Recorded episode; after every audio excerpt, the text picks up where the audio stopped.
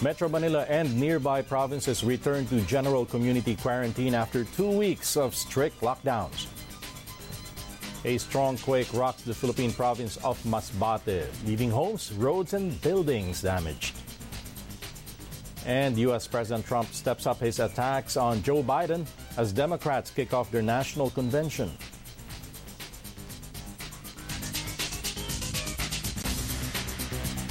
Good afternoon, I'm Stanley Palisada. Dateline Philippines begins right now.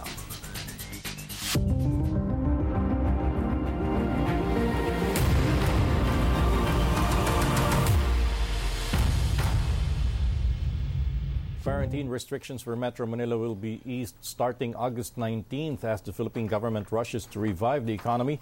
Philippine President Rodrigo Duterte announced on Monday night Metro Manila and the provinces of Bulacan, Cavite, Laguna, and Rizal will return to general community quarantine until August 31st.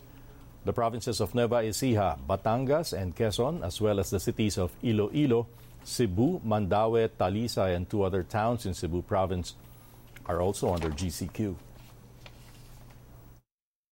For the rest of the Philippines, modified general community quarantine. Just be careful. Follow the safeguards. Now, on August 4th, Duterte placed Metro Manila under a stricter lockdown following an appeal from health workers for a timeout as COVID-19 cases in the country continue to surge. Now, for Dr. Tony Leachon, former advisor to government's COVID-19 task force, President Duterte had to do a tough balancing act over the quarantine restrictions. Leachon now calls on both government and the public to step up in dealing with the pandemic. It's a really great pressure for the president and the government to reopen, and the compromise is basically for the IATF and the NTF to execute the GCQ on a granular or localized lockdown, and hoping that the IATF will also step up to the plate to accomplish the testing, the tracing, and of course the treatment strategy, and of course complete the isolation and quarantine facilities and extricate those who are positive in the barangay or community level so that they cannot actually cause transmission in the neighborhood. As for Philippine Senator Sherwin Gatchalian, he believes government should have extended the stricter lockdown in Metro Manila for 2 more weeks. My fear is really the hospital capacities, Christian. And looking at the data, the hospital capacity seems to be limited, and we haven't increased the hospital capacities here in NCR in particular. If we loosen up the economy, people will move around, people will interact with each other. Our hospital capacities might be put under pressure in the next 2 weeks. Now, a governance expert believes the Philippine government will never be able to maximize the use of lockdowns to stop the spread of COVID-19 until it harnesses the public's cooperation. Dean Ronald Mendoza of the Ateneo School of Government says the Duterte administration can learn from countries like Vietnam, which earned the trust of its citizens to better implement its test, trace, and treatment strategies. Vietnam convinced their citizens to share information voluntarily with the state. There's a central app called Encovi that they have put in place, and this central app provides their state the relevant information for a nuanced understanding of the risk of COVID-19. Alam nila kung saan yung COVID, alam nila kung saan kumakalat, at yung citizens nagko-collaborate with their state. Hindi sila bine-blame ng kanilang estado for the spread of the disease. Instead, their state provided all the support the citizens need so that they can also collaborate with the state and cooperate with the policies. Now, the easing of quarantine restrictions comes as coronavirus cases here in the Philippines topped 164,000. On Monday, the Health Department announced more than 3,300 new cases. The death toll also climbed to 2,681, while recoveries stand at 112,000. Dr. Tony Leachon warns cases in the Philippines could reach up to 250,000 by the end of the month because of the return of looser lockdown. Average is 4,000 a day, and then we have still 12 days. For MECQ, if we extended, then perhaps we will have 210,000 cases based on the run rate, and that would actually be aligned with the UP Octa Research Group. My projection with the GCQ, it would be about 230,000 about 250,000 because we don't see any right now, arrest in the cases. It's still up there. And the hospitals are full. You have the CCU and ICU at the moment at 70% occupancy rate. Worldwide, there are now 21.8 million confirmed coronavirus cases. The latest tally by Johns Hopkins University also places the global death toll at more than 772,000. Recoveries are 13.8 million. President Duterte says the potential COVID-19 vaccine from Russia or China will not be for free. Duterte thanks the two countries for offering the supply to the Philippines with vaccines once they become available. He clarifies Manila will pay for the vaccines, but if they're too expensive, the president would ask Moscow and Beijing for a credit line. Bibilihin natin yan. Kaya lang kung mahal, if it is quite expensive, then I will ask my friend President Putin and President Xi Jinping to give us a credit, parang utang, a credit line, but we will pay not in one payment but by installments.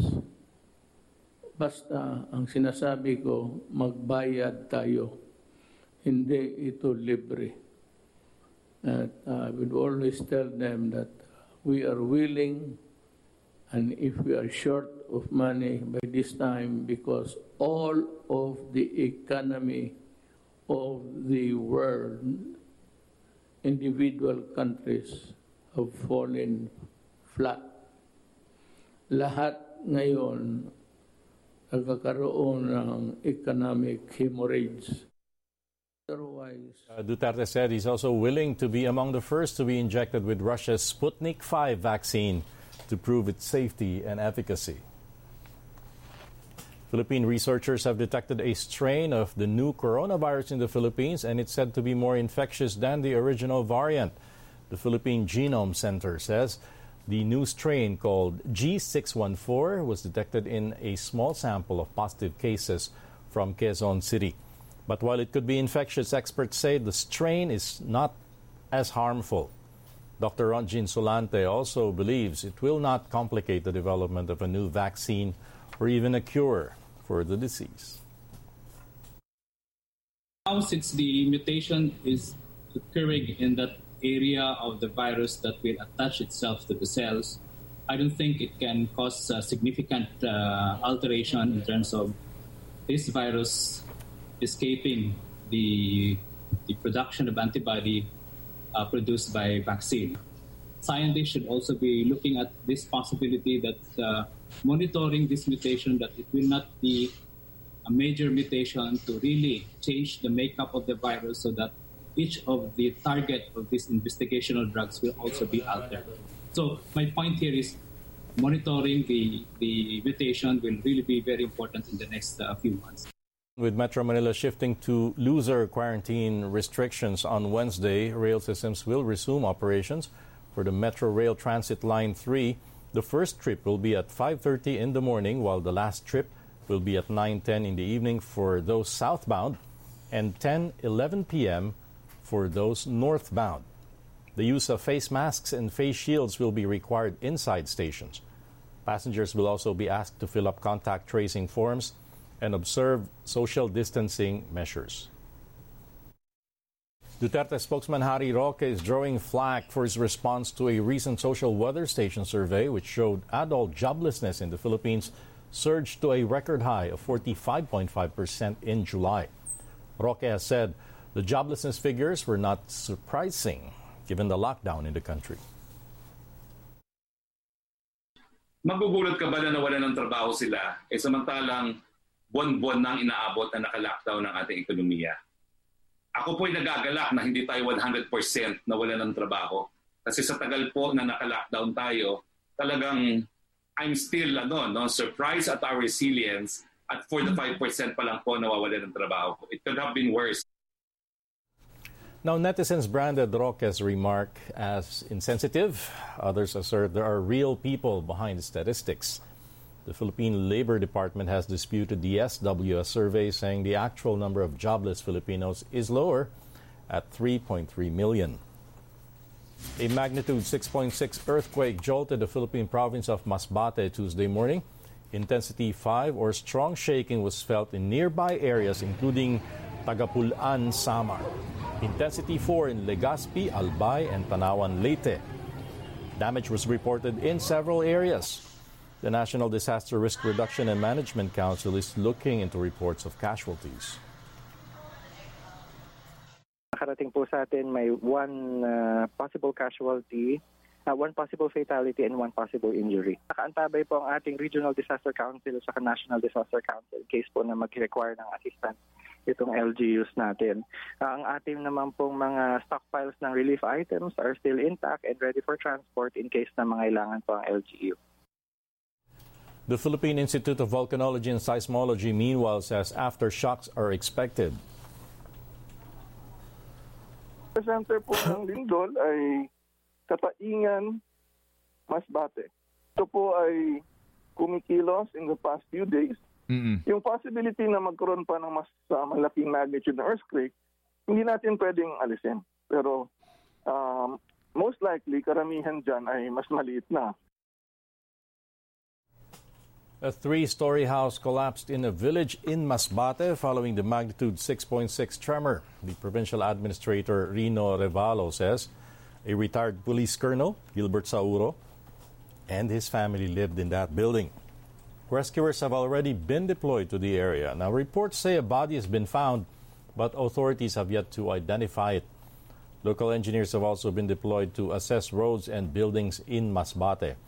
These include a COVID-19 quarantine facility and a port severely damaged by the quake.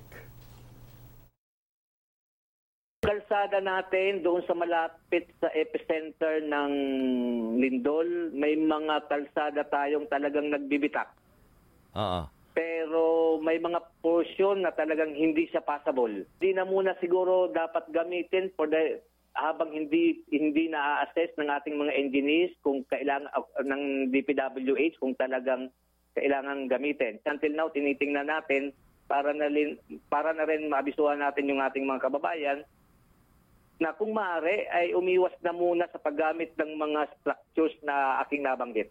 Now, as Democrats gather virtually for one of their biggest events this year, U.S. President Donald Trump also stepped up his attacks against the party's presidential ticket. Trump is campaigning in Wisconsin, the official host state of the Democratic National Convention. There, he ramped up his push to stay 4 more years in the White House. He adds the only way he'll lose in November is if the polls are rigged. You want to crush our economy under the crazy socialist policies of sleepy Joe Biden and his boss, Kamala Harris, and his other boss, Nancy Pelosi, she's a beauty, and his ruler, Bernie Sanders, crazy Bernie. Or do you want to quickly rebuild the strongest economy in the history of the world, which we did? We're going to have to do it again. And we're in the process of doing it. Biden is just a Trojan horse for socialism. He is. He's a Trojan horse. He has no clue, but the people around him are tough, and they're smart, but we disagree with them very, very strongly. They're mean, and they're angry, like her. By the way, nobody treated Joe Biden worse than Kamala, right? Trump is trailing in both public and private surveys less than 3 months before the U.S. elections. Wisconsin is a battleground state. Now, Trump won there by less than 1 percentage point in 2016. And that's today's edition of Dateline Philippines. Thanks for joining us. I'm Stanley Palisada. You can catch highlights, recaps, and exclusive content of our shows online